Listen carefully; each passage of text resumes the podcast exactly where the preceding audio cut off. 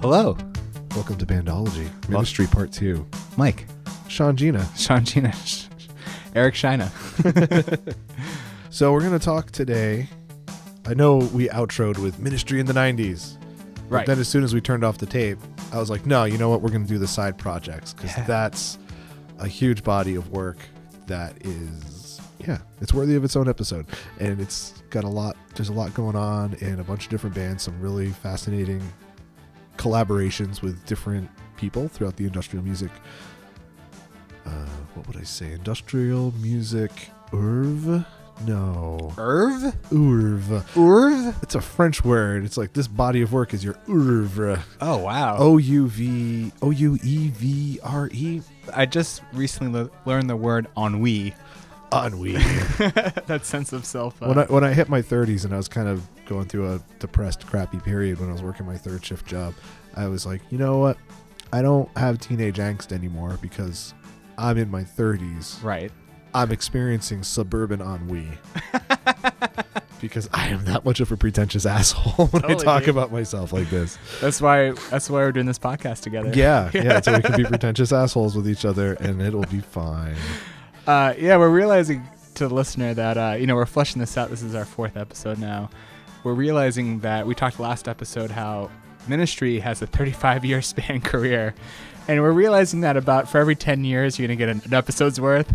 So yeah, this is the second arc, and Yeah. I'm psyched to hear these side projects because it's some weird stuff. I'm sure is coming my way. Yeah, like the what's I'm sure it's going to be cut out. We were kind of John was definitely you know rapping over some some beats from the the early Revco material.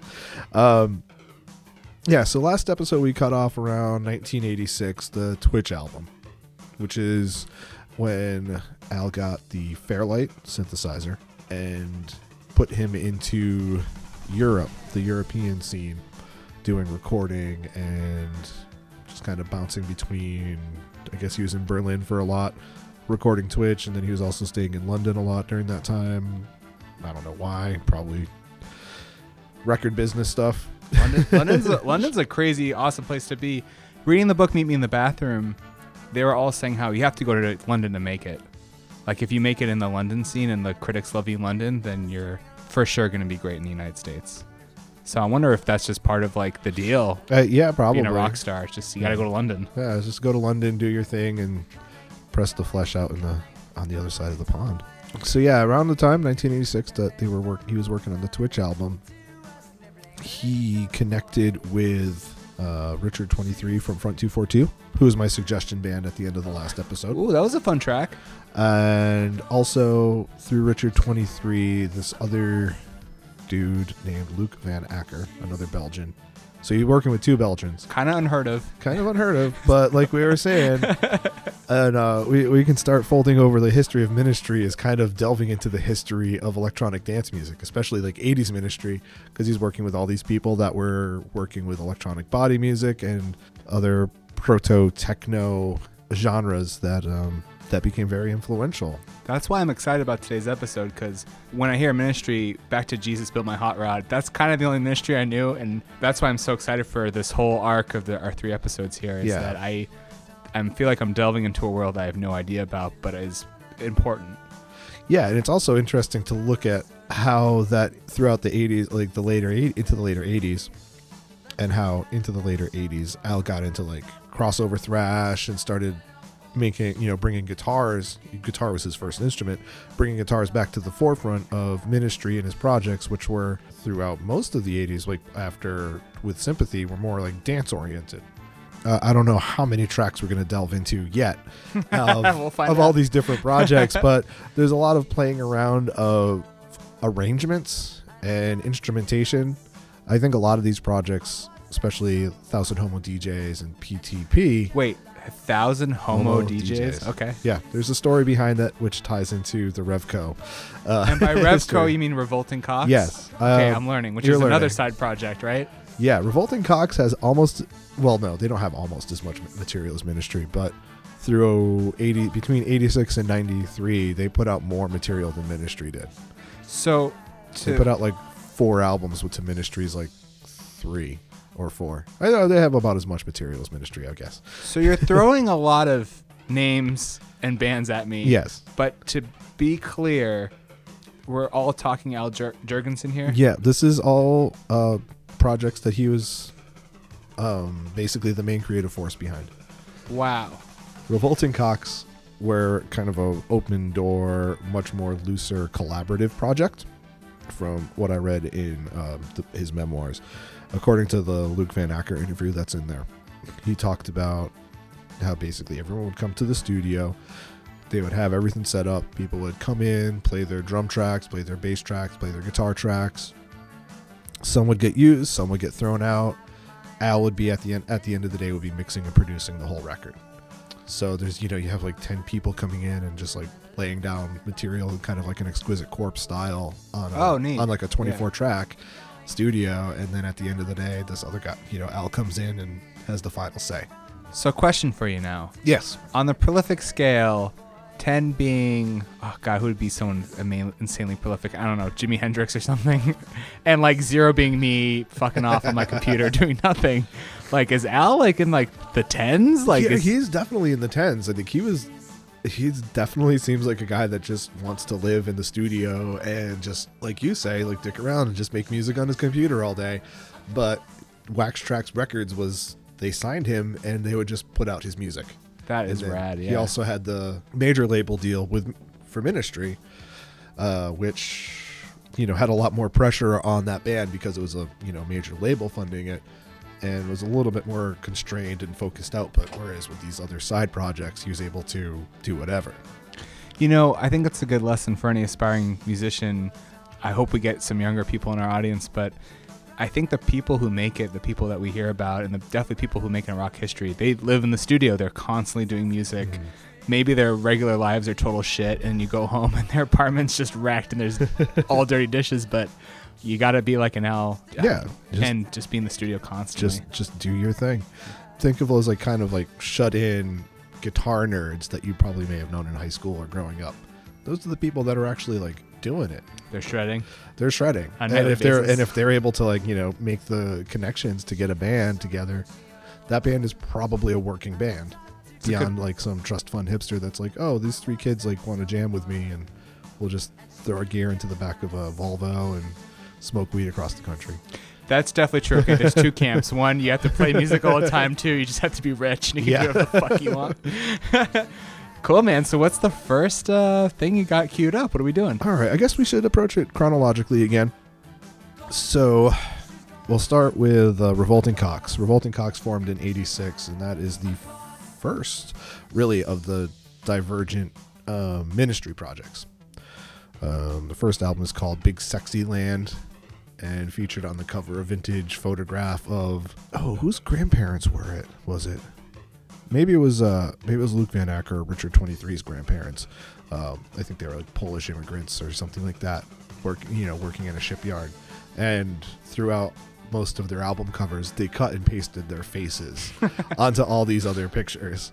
Um, i sent you that that youtube link to one of the b-sides for do you think i'm sexy Oh, okay. Yeah. yeah. so it was like the pen, it was kind of like the scraggy drawing of like three shirtless men, but with those Oh. those were like reinterpretations of that photograph.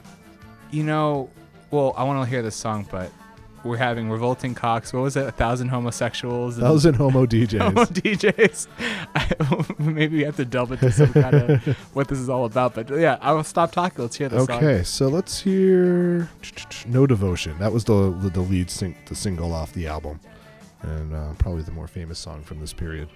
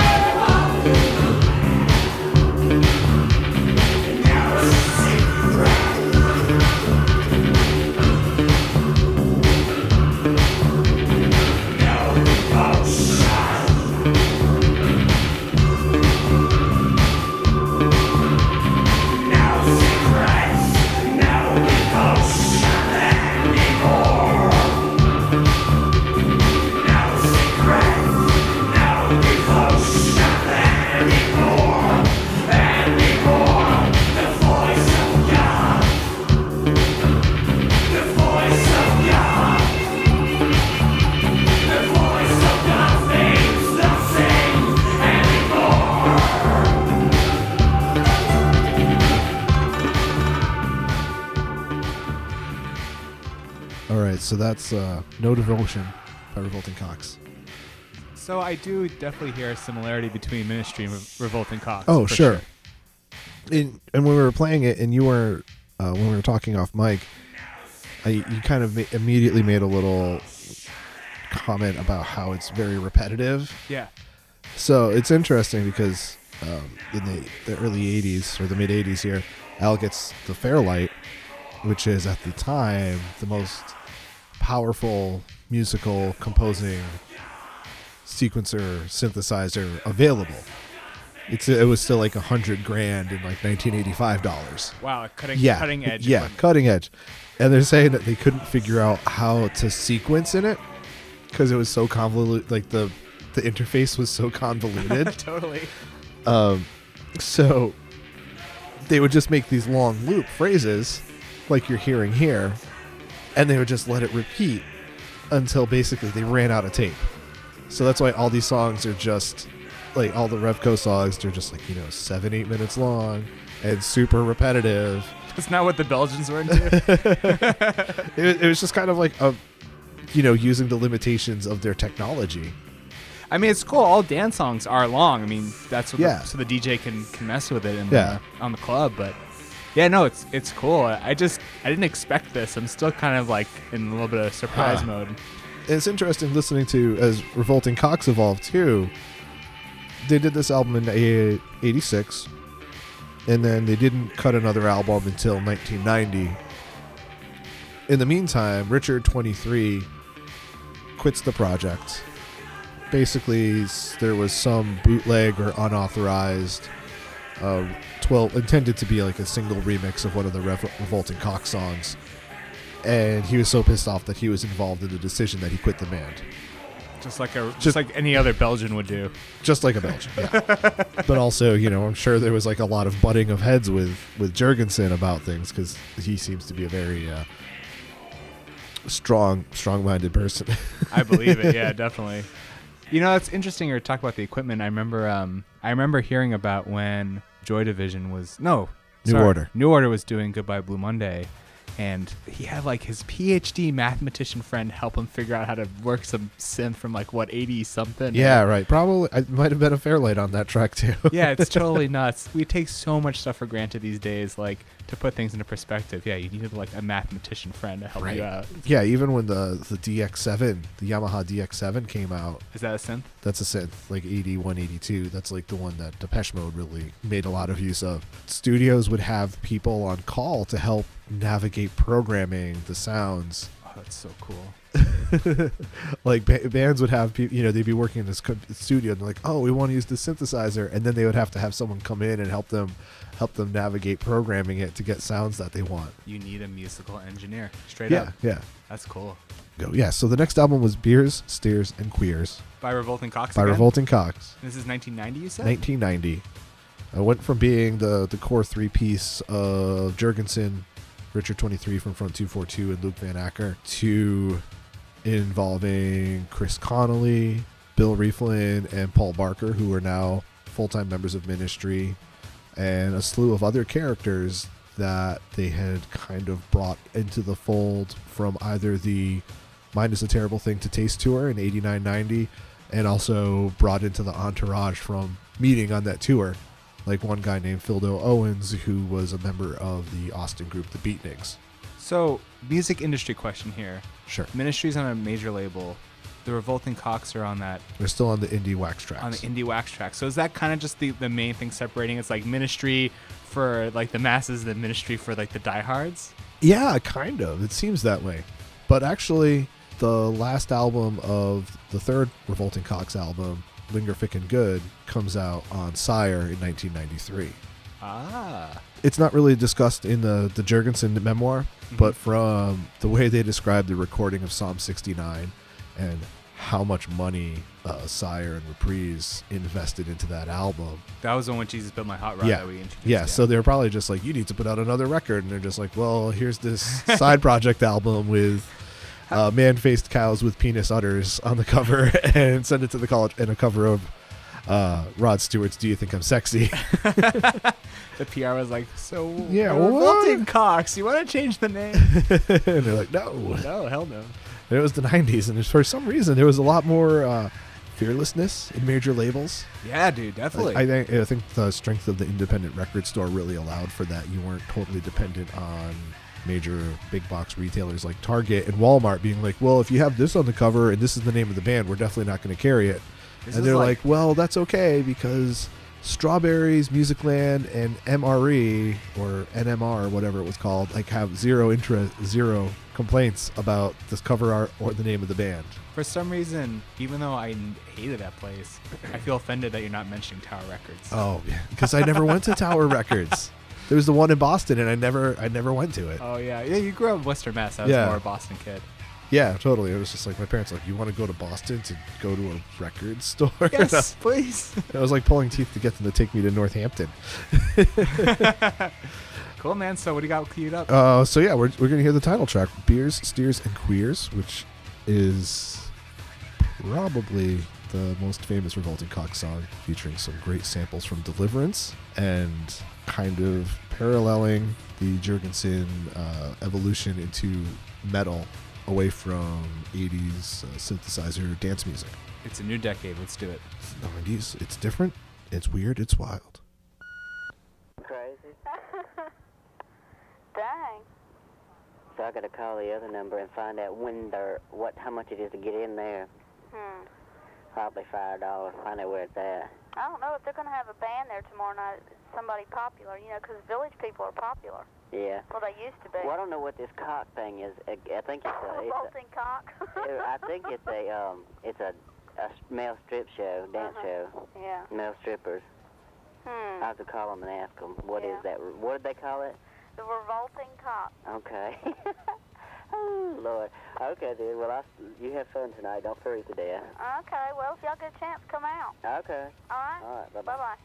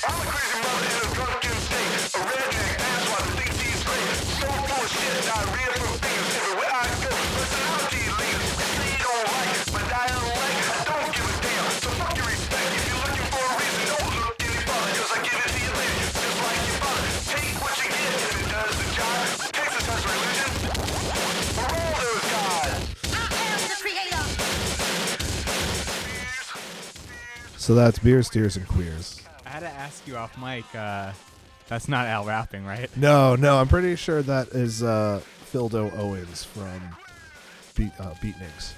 So, this is funny. This is supposed to be a funny track. It's it's supposed to be a funny track. I was telling you off mic.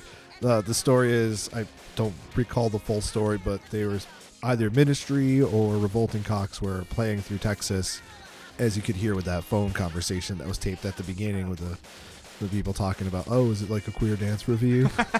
um, because Texans in the late '80s were not hip to tongue-in-cheek things, so you come down with a name like Revolting Cocks, and they're just like, who are these boys? What are they up to? well, I hope so in the in the city probably. So. Yeah, you know, Austin is the People's Republic of Austin.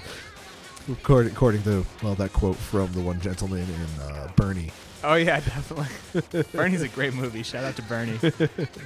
Uh, but yeah, so there was this great track, and they just threw all those nice little uh, drop. Did they actually have the drop the pants sample in this this version? No, I think it's the 12 inch version that's got the that's a little bit more heavy on the deliverance samples. It's pretty interesting. Like, yeah, I'm hearing a ton of sampling. I'm hearing a hip hop beat. I'm hearing. I like the distorted drums. Yeah, that's another interesting point with this, I think, is that's like a production technique that you see Al really move forward with throughout the 90s. It's not really super prevalent on The Mind is a Terrible Thing to Taste. Definitely not on The Land of Rape and Honey, the album before that. But it really becomes like a key part of the ministry sound with Psalm 69 and Filth Pig and the albums after that. Like that really crunchy, over distorted drum sound. I like blown out drums a lot. Yeah. It's great. I remember reading an interview with them in high school, and they were talking about the distortion in the production, and he was like, "Well, I'm always high on acid when I record, and when you're on acid, it takes a lot more distortion to make things sound distorted," Whoa, which I thought was really interesting. I am gonna remember that. Yeah, next time you're recording, take a bunch of acid and see how it sounds when you're like trying to like navigate, uh, like navigate your intention through sounds. Luckily, I won't be doing a lot of acid, but I I'll keep that in mind. It's a good way to think about it. That's interesting. Yeah, that's an interest. It's a very uh, knuckle-headed oblique strategy. Yeah, it's cool. I definitely like recording drums and just having it blown out on just trying to learn how to record drums and having that I've always been attracted to that sound. oh, totally. It's funny too, like I keep hearing I keep wanting to compare this to Nine Inch Nails. And you know, I love oh, fucking love Nine Inch Nails, but I kind of I so see the influence like Oh yeah, totally. In fact, I'm gonna cut you off. Sorry, yo dog, I'm gonna cut you off. That's but okay. It's your episode. yeah, the I was reading online today, doing a little bit of research about one of the other side projects, and the name Jeff Ward popped up, and he was a drummer that played for Ministry and Revco in this period, and then also during the same time was drumming for Nine Inch Nails on the Broken and Fixed, maybe Downward Spiral era. Definitely. You know, Trent Reznor to put on the prolific scale, we're at another 10 here. Yeah, So, but was Al kind of always one? Al's a little bit older, I'm guessing, maybe just always one step ahead of. Well, yeah, he, Trent. you know, Trent was probably still in high school. He probably graduated high. School. I don't know how old Trent is, but I'm assuming that he was like, you know, just getting out of high school when ministry was just starting, and then, you know, he kind of inserted himself into the ministry camp a little bit, which we'll talk about with a thousand homo DJs. Ooh. But he was definitely a huge fan of ministry, and that was a big influence on what he was doing. So even as like you know, ministry picked up the guitars and got kind of metallic with "Mind Is a Terrible Thing to Taste," you see that happen conversely with Nine Inch Nails on the Broken EP. Yeah, yeah, yeah. You know, to talk about that song a little bit, not to gloss over it, but it is a pretty funny song. I know that it's really taking the piss on Texas. So you were saying off mic that they were playing show there and they Yeah, were it not was- feeling it. There was yeah, there was some sort of like you know, shitty interaction with red Texas rednecks, probably with cops and uh, My partner of 12 years is from Texas, and I just gotta give a shout out that I love Texas. I've been there a million times. It's fucking kick ass. I feel like Texas always gets shit on for, by every other state, probably. Uh, Especially from us, us liberal, especially col- you know, blue blood, college educated New Englanders. Yeah, well, you have a, you have a degree. I don't, so I'll let you I'll let you take that one. But uh, I do want to give a shout out that Texas is an awesome fucking place. I feel bad that people always take the piss out of it, but this song definitely takes the piss out of Texas for sure. Yeah. I was kind of like, oh, this is harsh. This is some low blows here. So is the Revolting Cocks's 1990s? There's another album, or are we gonna do a different side project? Uh, yeah, let's just wrap up Revolting Cocks. They went up uh, after this. They released another album, like I said, 1993. Came out on Sire Records, Linger and Good, and it's one of those records that you listen to and you're like, wait, a major label put this out and sent this out to malls across America. If you get a chance, you know, go look up onto Discogs or whichever site and look up the cover art for Revolting Cocks, Linger Thick and Good, and just think that, the, like, you know, some you know 14 year old kid is like oh what's this new cd in the revolt in the ministry section? And it's bright yellow. It has like these shirtless man-chested like cow-bodied characters with penis-shaped udders. And it reflects a lot of the kind of sarcasm and mirth of how debaucherous and weird the 90s the 90s subculture was Yeah, this is like Clinton just came in and we're like, fuck Reaganomics, fuck. Oh, Bush yeah, era. just- yeah, it was just like this big rejection of Reagan era conservatism. Remember the gay '90s being a thing? what is the gay 90s? That was like it was like the '90s were supposed to be like the this big decade where the gay gay community finally got to come out and have a lot of visibility. Yeah, I was more, you know, I was more in middle school and high school, but I do remember watching MTV and like Yeah. having the culture and being okay with it. Yeah, yeah, You know, another thing I wanted to bring up in the earlier works was that bass line. Each time I hear it, I'm just like, For I wanted to tell her. yeah, and like hearing that those happy bass lines, all this like other like proto metal, proto ministry stuff. It's like that bass line always throws me off, and it's it's a fun juxtaposition. But so so having this, you were just explaining that to our listeners so they should Google image. What was the name of the album again? Linger, thick and good. Is there like a homoerotic thing with Al, or he's just super into like shock value and, or it's like I think uh, he's just like a super sarcastic person, and maybe you know there's probably an aspect of like shock rock to it, but I don't think he's overtly playing on a homoeroticism. I think he's just trying to be cheeky and kind of a little bit of a prick. It's so funny. I keep thinking he's British, but he's not.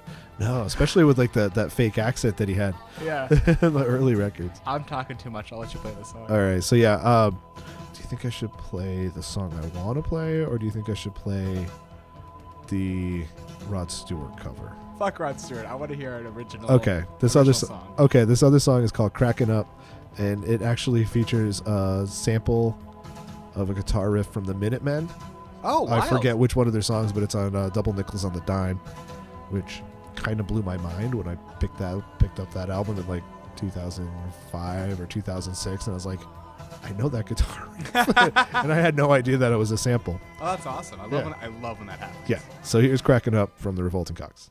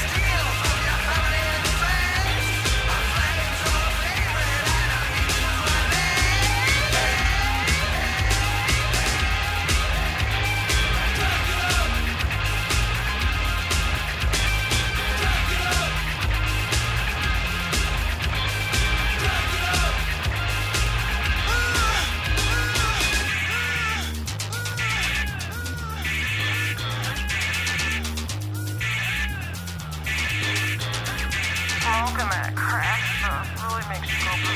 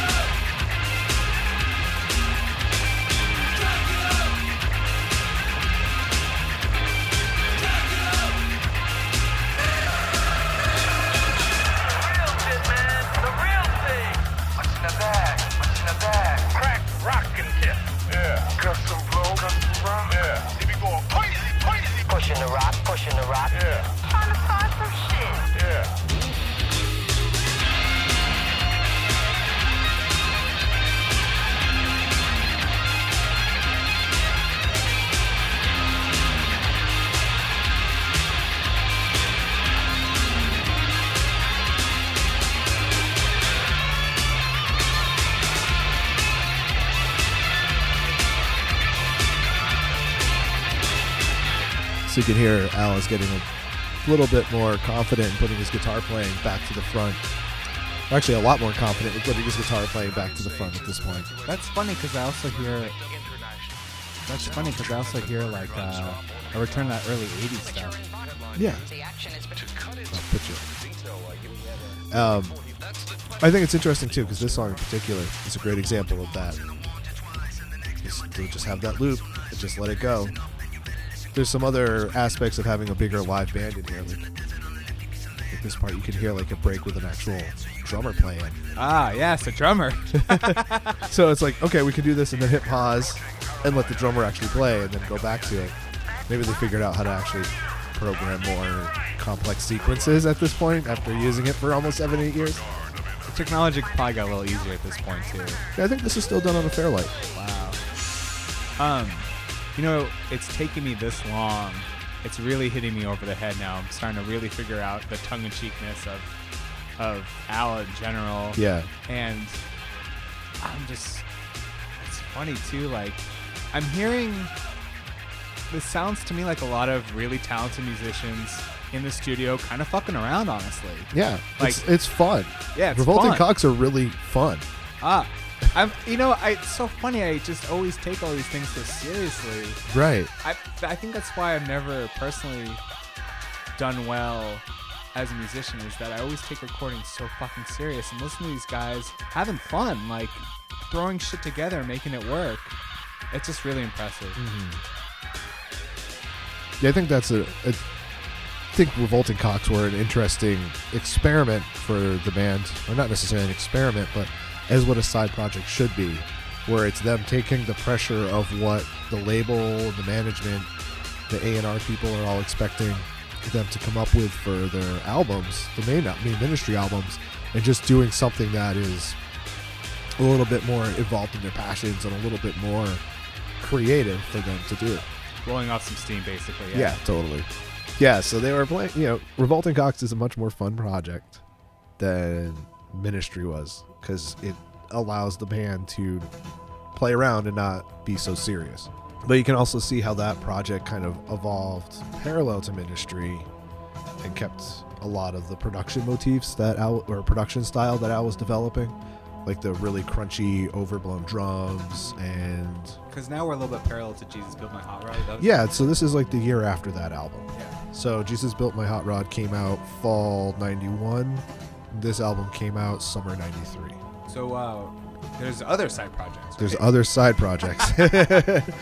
so back to London in the mid 80s, back in our time machine. back in our time machine.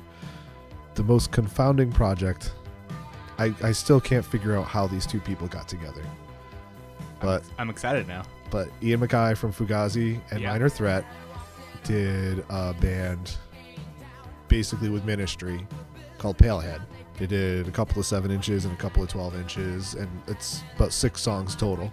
Pause. Let me get this straight because I was just reading about Minor Threat and This Band Could Be Your Life. Basically, what the most straight edge, invented straight edge, not purposely, but Right, they're the band that like coined the term. that coined the term. No drugs, no alcohol, no sex, and then this fucking teams up yeah, with this. then he teams up with. Al Jourgensen. And I was like going back through the memoir today, like reading the, the part about it. He's just like, yeah, we got together. We were in London at the same time. I was working in Southern Studios between like the tw- around the Twitch era, early early uh, Revolting Cocks era, and Ian MacKaye was coming over to work on some distribution plans with Southern Studios, which also had like a record label that distributed you know Subhumans, Crass Records, Oh, a hell lot of the UK DIY punk stuff. So he was over there to meet with them, and then somehow they just decided they wanted to work with each other. Sure. They figured out they were going to be in town together, and this is also around the same time that Bill Rieflin and Paul Barker were brought in full time. So this is after Twitch is recorded, around the time of that tour, where they were brought in as hired guns to fill out the live ministry band. So late 80s? 86 ish, 87 ish. Mid, mid late 80s. Palehead is 87 to 88. So the first record is 87, the second record is 88. Wait, they did multiple albums together? They, it's like six songs. They did like a couple Okay. of EPs together, and I, I still have no clue. Like when the 33 and a third books came out, I was like, I want to do a 33 and a third book on the Palehead album, and I want to like track down these guys and be like, how did this project happen? I'm so confounded and confused by this. I, I'm hearing something for the first time, and I've been reading music-oriented books for the past two years now. What is this 33 and a third? What You've is never this? seen the 33 and a third books. No, hook me up. What's going on? They're little, like 150 page pocket sized books that are just dedicated to a single album. Okay, sounds way up my alley. There's probably a couple hundred of them that have come out over the past 10 years. Oh my god, I just totally ruined any like I'm sure you can get them like like the old ones like dirt cheap online now Oh fuck yeah. dude. because they were all like seven bucks, like eight bucks when they came out. They still come out. Why have I never heard of this? I have no idea how you missed this. I mean, I'm not a huge. I mean, this reader. is like one of those like this is like one of those things where it's like every record store suddenly had the 33 and a third shelf. Newbury Comics has them. Probably. Turn it up always had them. I mean, I go straight to the. I when I enter a record store, I go straight to the, you know, used new arrivals. Everything else doesn't matter. So It's like what can I get for this least amount of money? who needs some money? Who sold something? That's, Yeah. that's what I'm looking for. All right, so okay, what's the name of this project? Uh, Palehead. and this is Ian MacKaye. Ian MacKaye, basically fronting the ministry as a rock three piece, guitar, bass, drums, occasional keyboards. Okay. I'm gonna play the song "Man Should Surrender," and we're gonna do another backtrack after it, which is interesting to talk about the band Paul Barker and Bill Rieflin came out of, the Blackouts. Okay. There's a lot of information here. Let's do yeah, it. just throwing it out, yeah, yeah.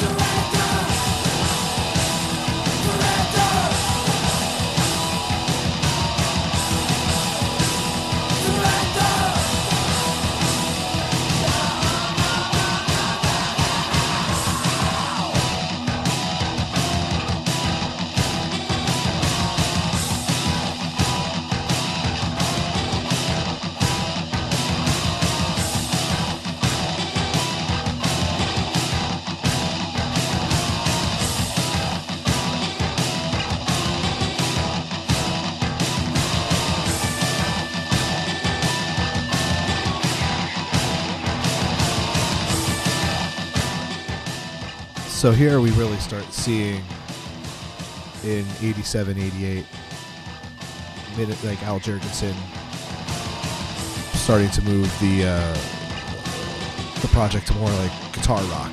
Yeah. You know, this is the same time that they're cutting Big Sexy Land by by Revolting Cocks around the same era, and comes in and just cuts like a straight up like punk record.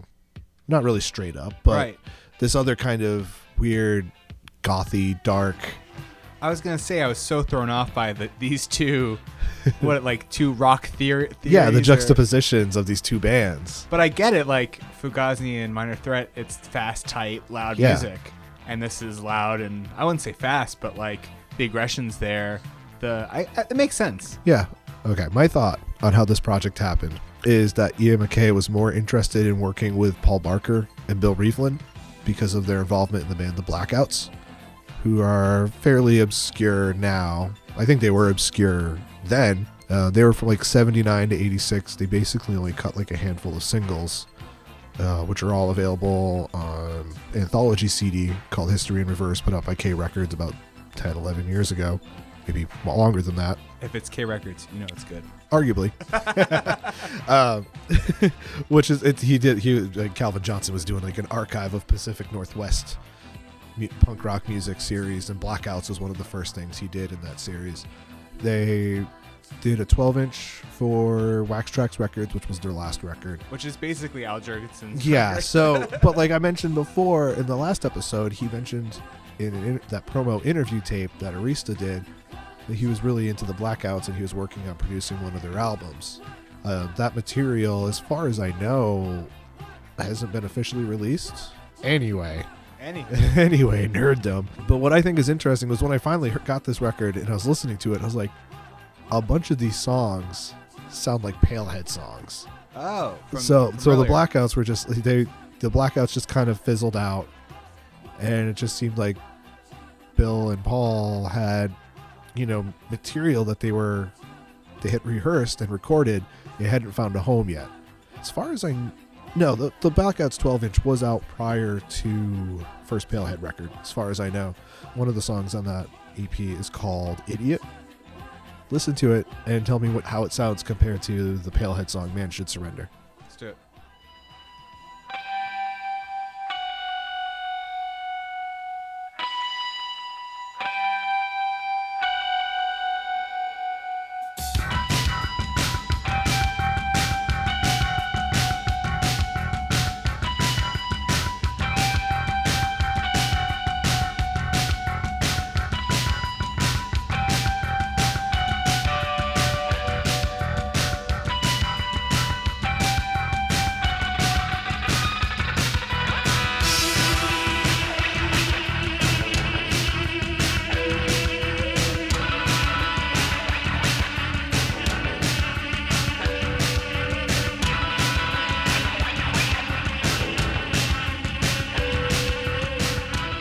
yeah, when I got this record, I was really astounded that this is like this is the bass line and drum beat from Man Should Surrender.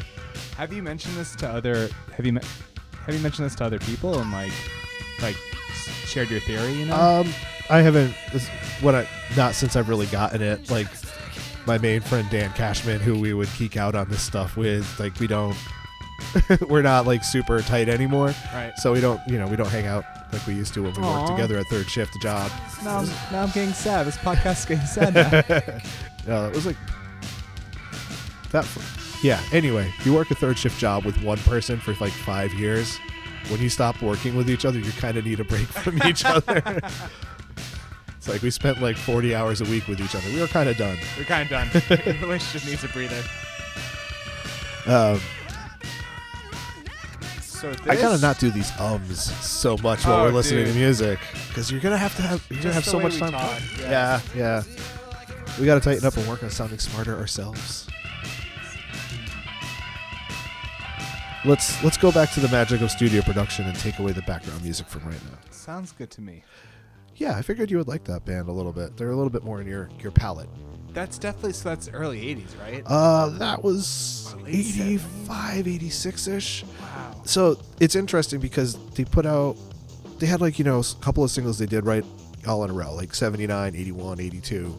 And then they had like a break till like 85 or 86 when their last record came out. So I don't know if it was recorded at the time of like their other singles and then just didn't find a home until Wax Trax wanted to do it because these guys were working with Ministry, or if Wax Trax wanted to do a record for a new record for them and they went to the studio. But like I said on the the anthology CD, there's a handful of songs that were recorded also around that time that never got released, like in the mid 80s.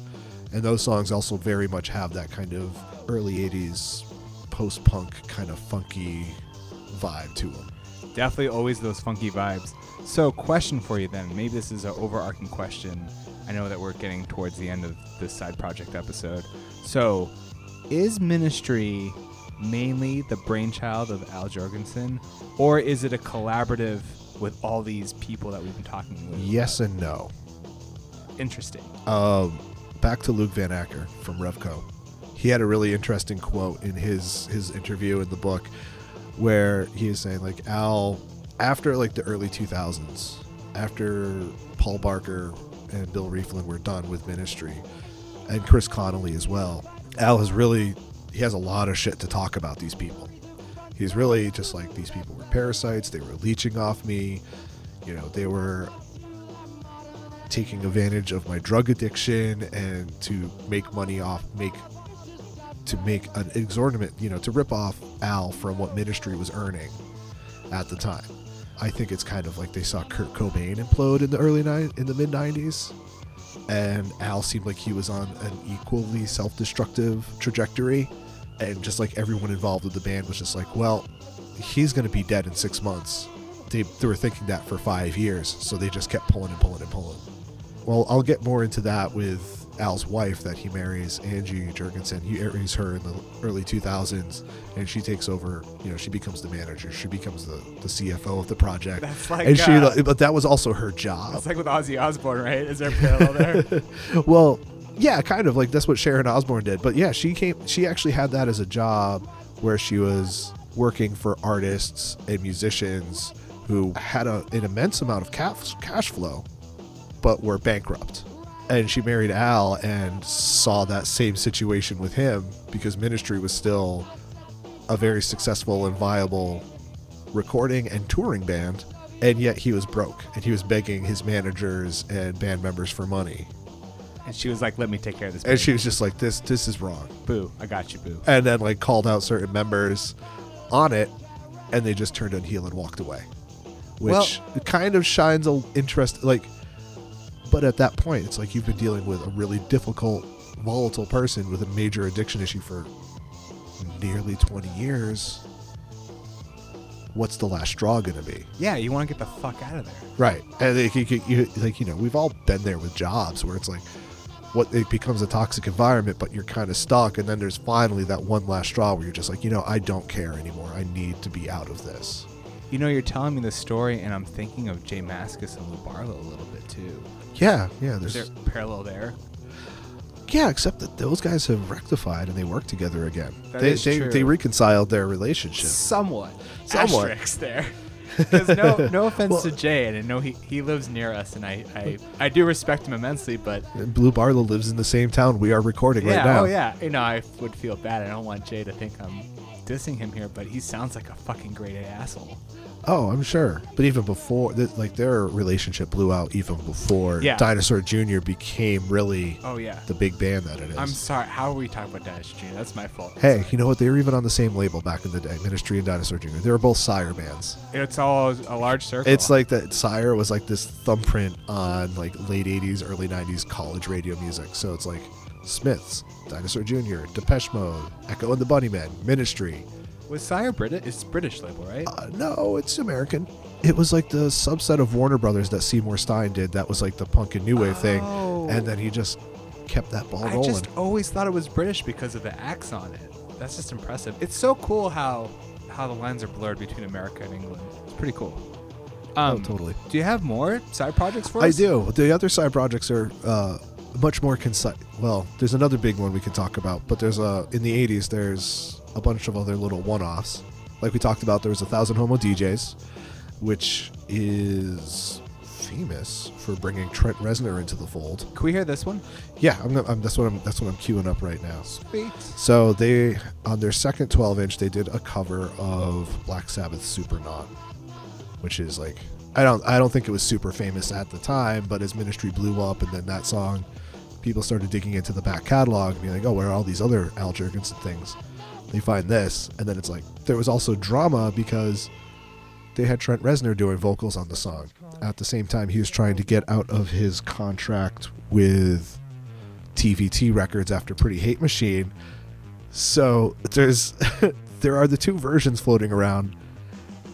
I have played them side by side, the Al vocal version and the Trent Reznor vocal version. Uh huh. You cannot tell Oh, interesting. because they actually sat there and they're like they were happy enough with the Trent Reznor vocal take that they manipulated Al's voice so it more resembled Trent's, which is just like minor like tape speed and distortion, but they just kind of pitched his voice up a little bit so he sounded more like Trent Reznor. Real quick sidebar uh, about Trent Reznor during this time when he's trying to get off the TVT records and Interscope was trying to scoop him up.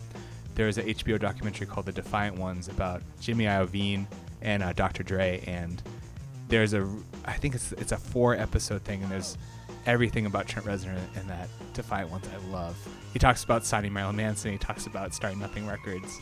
Uh, if you're a Trent fan, of course, uh, you should check out this documentary. But yeah, let's hear some. Let's, we've been talking a lot about Trent Reznor, so let's hear some Trent fucking Reznor. All right, well, I, I, I can't guarantee he's present at this recording, but this is Supernaut from A Thousand Homo DJs. Oh, do you want to hear the story behind the band name After the song. after the song? Okay. practically every one of the top 40 records being played on every radio station in the United States is a communication to the children to take a trip, to cop out, to groove. The psychedelic jackets on the record album have their own hidden symbols and messages, as well as all the lyrics of all the top rock songs. And they all sing the same refrain. It's fun to take a trip. Put acid in your veins.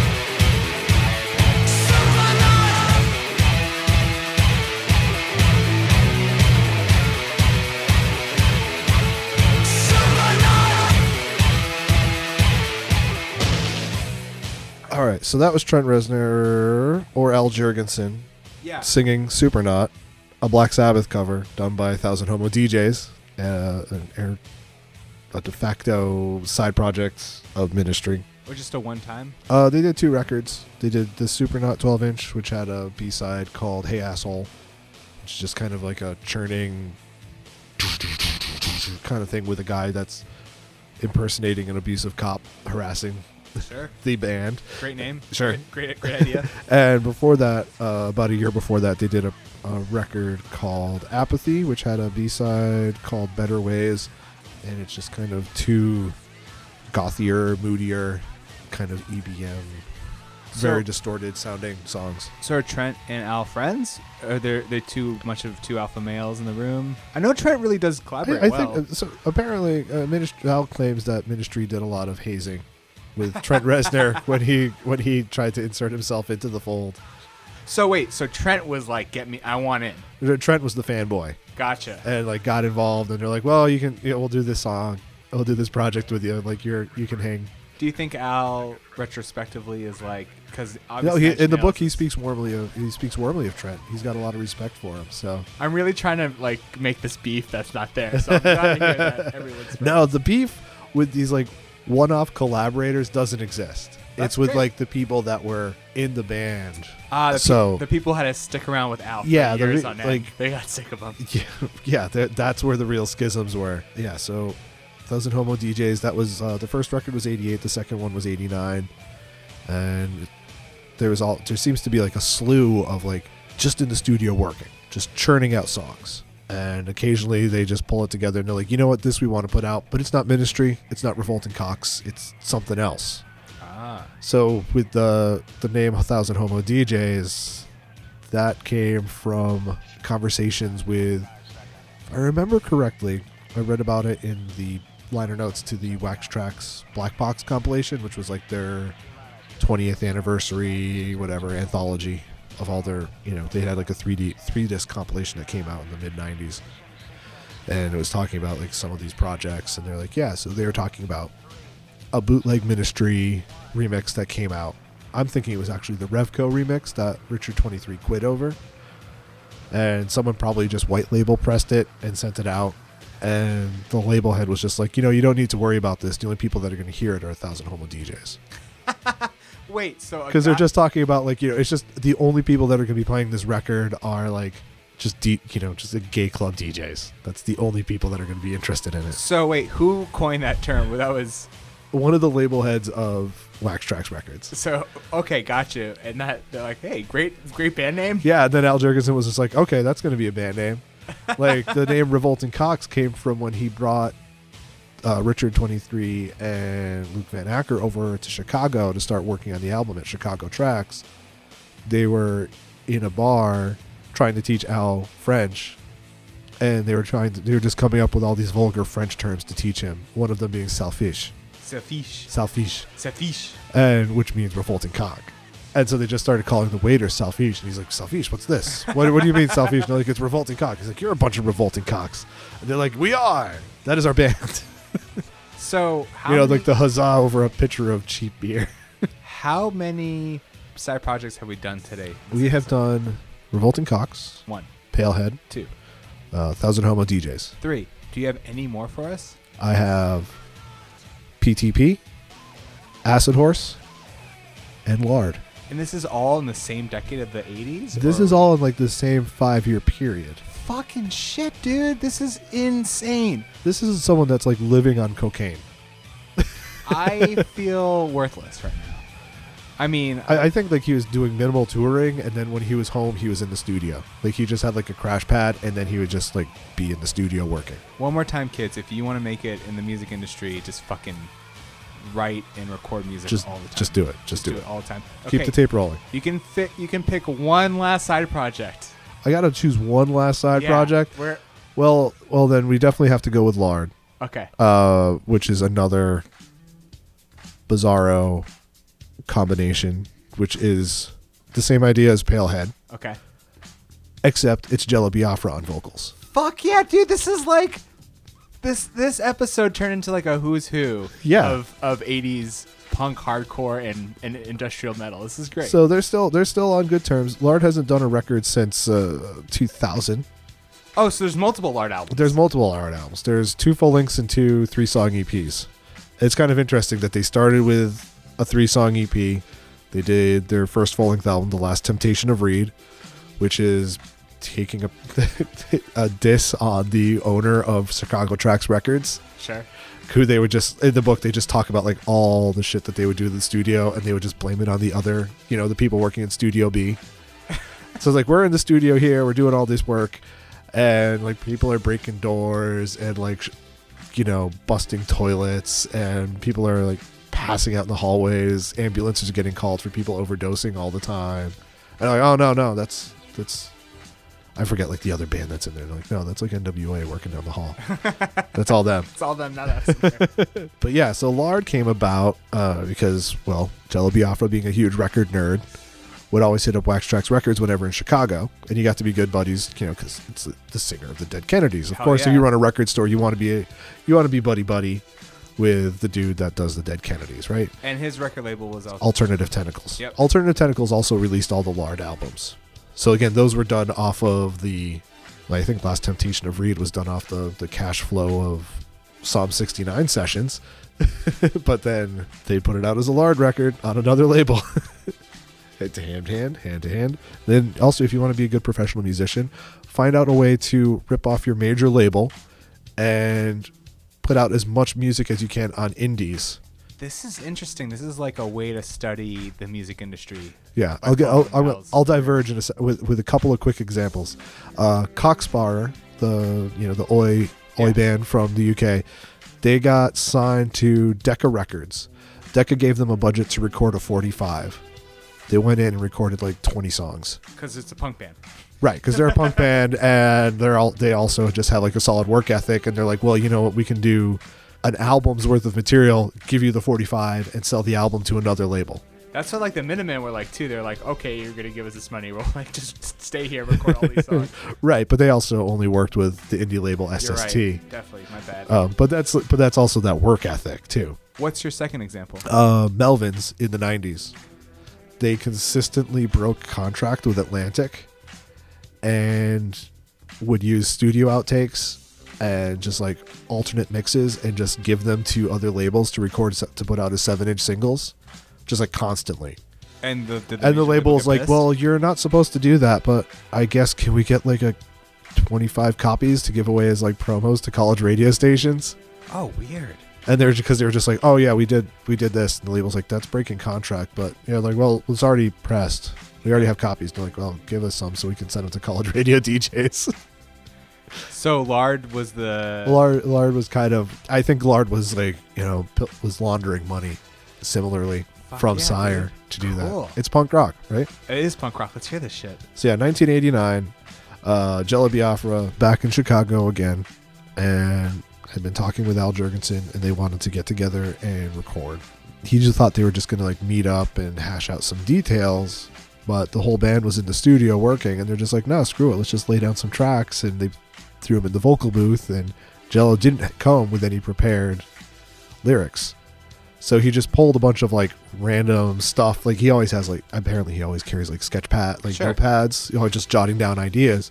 So the first track from Lard, The Power of Lard, off the EP, The Power of Lard, from 1989, uh, is just him like going through a whole bunch of like these non sequitur, just like lines he was coming up with that we maybe maybe would use for something else in the future. Fun. Um, and again, like Palehead was, it's a fast and loose, much more punk rock approach to their music. Still very parallel to what Ministry was doing with Mind is a Ther- Terrible Thing to Taste and Psalm 69, but it's a side project. They're having fun. It's Yeah. fast and loose. yeah. You know, it's hard to, it's to separate Jello Biafra from something being punk rock, but it's it's way punk rock. Let's do it.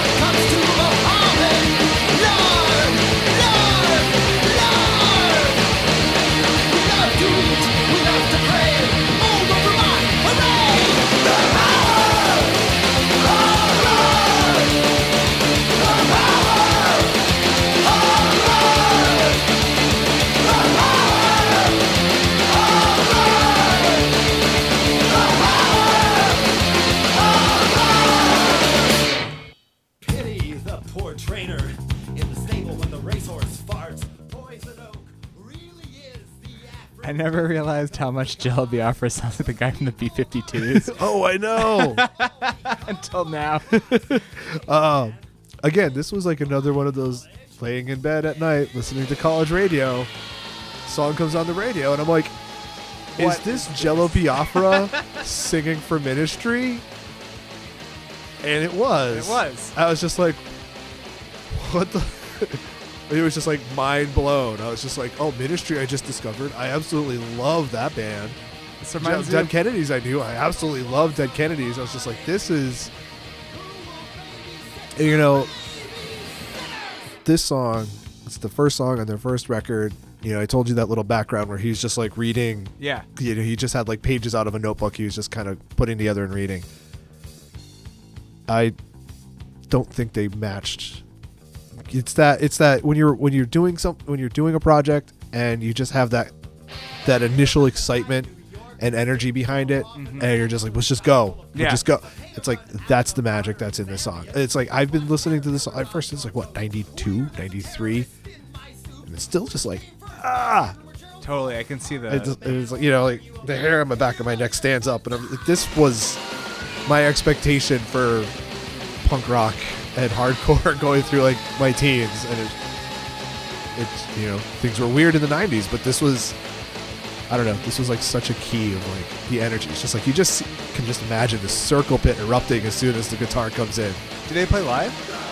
Jello Biafra joined in on the band's 1990 tour, and this became a staple of their live sets. Get the fuck out. That's so funny. It's just like Jello Biafra was at that time. He was just doing these random side projects with other bands, like these random one-off records. And I don't know, he had the time to go on go on a ministry tour. So yeah, seven and a half minutes of this. And it's just like, it's just unrelenting. There's no short ministry songs, is there? Uh, later on, um, they get into like, you know, under five minute songs. Under five. Well, especially like the later record, like after Psalm, Psalm 69, like all the songs are kind of like, you know, they start getting into like radio friendly lengths, like, you know, four and a half, five minutes. And then after that, it seems, well, I'm not sure about, yeah, Filth Pig, it's still kind of like longer rock songs. And then after Paul Barker exits the band and they're doing more like the thrashier material after like Houses of the Mole 2004 and onward, the songs definitely get shorter. So something I'm really learning from this is that you're going to the studio with Al. You're gonna meet with him. You're gonna just end up in the studio and you're gonna record a track. Dude, something's gonna happen. Something's gonna happen. There's Yeah. there's just like tons of one-off takes with um, Ogre, the singer from uh, from Skinny Puppy, does vocal like guest vocals on a bunch of songs. And one of the things I kind of wanted to bring it back to was the uh, 2015, I think it came out. Cleopatra Records released the Ministry Trax box set. That's tracks with an X. Uh-huh. It's uh, seven CDs and an LP. You know, lavish, embossed BS packaging Sure. It's like three CDs of unreleased or hard to get a hold of material, and then all the Revco albums and all the Wax Trax era side projects. So there's just tons of bonus material in there. I've been listening to a lot of it on YouTube, a lot of the different like say, demos. Mike Barrett, do you own this? Do you own I this don't own it. I I, I want to throw down the 150 and buy it. I'm sure I will at some Start your point. GoFundMe. get, bring, get Mike his ministry. Yeah, right. Ministry. And then like the live the the LP is a live album from like one of their their concerts that got recorded in the early 80s. Holy shit! So you played some stuff from the '90s, but yeah, this is all in like a 10 year period. Yeah, so this is like what what the art we're talking about here is 82 to 81 82 to like 90 93 with the last Revco album.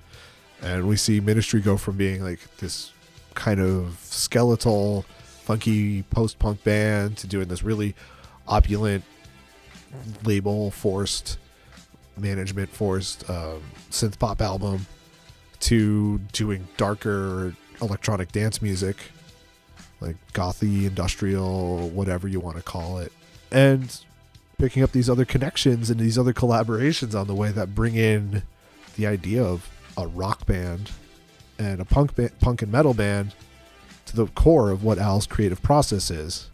So you see, Lard is like it, that's just like a straight ahead thrash record Yeah.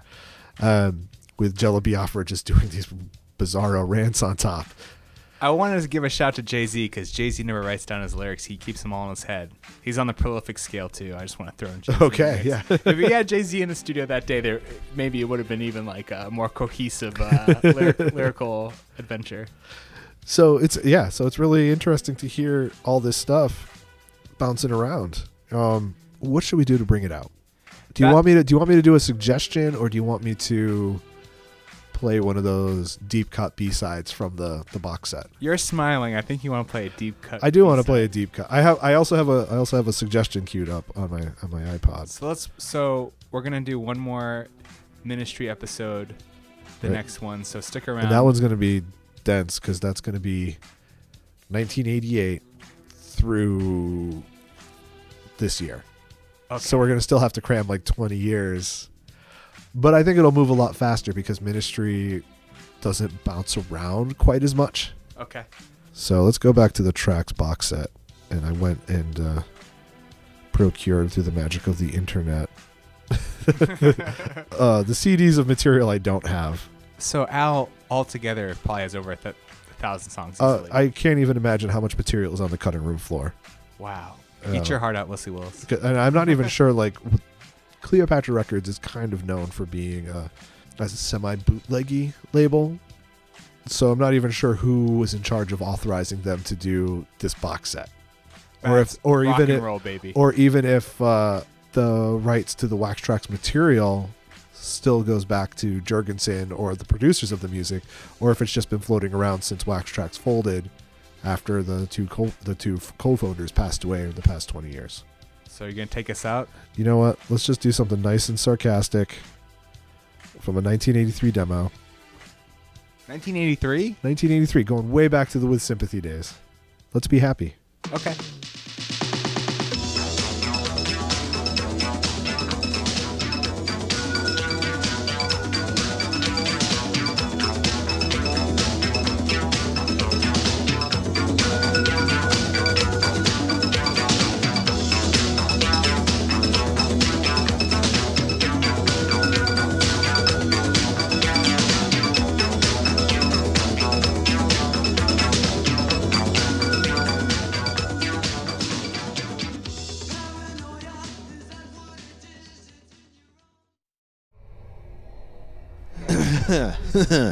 Today's episode of Bandology is brought to you by Anchor.fm.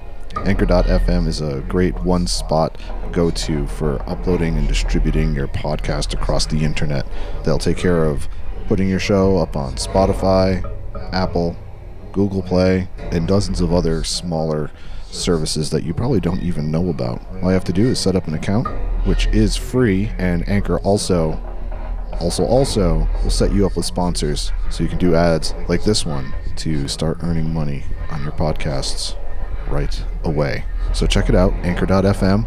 And if you're just looking to stream podcasts, download their app from your app store of choosing.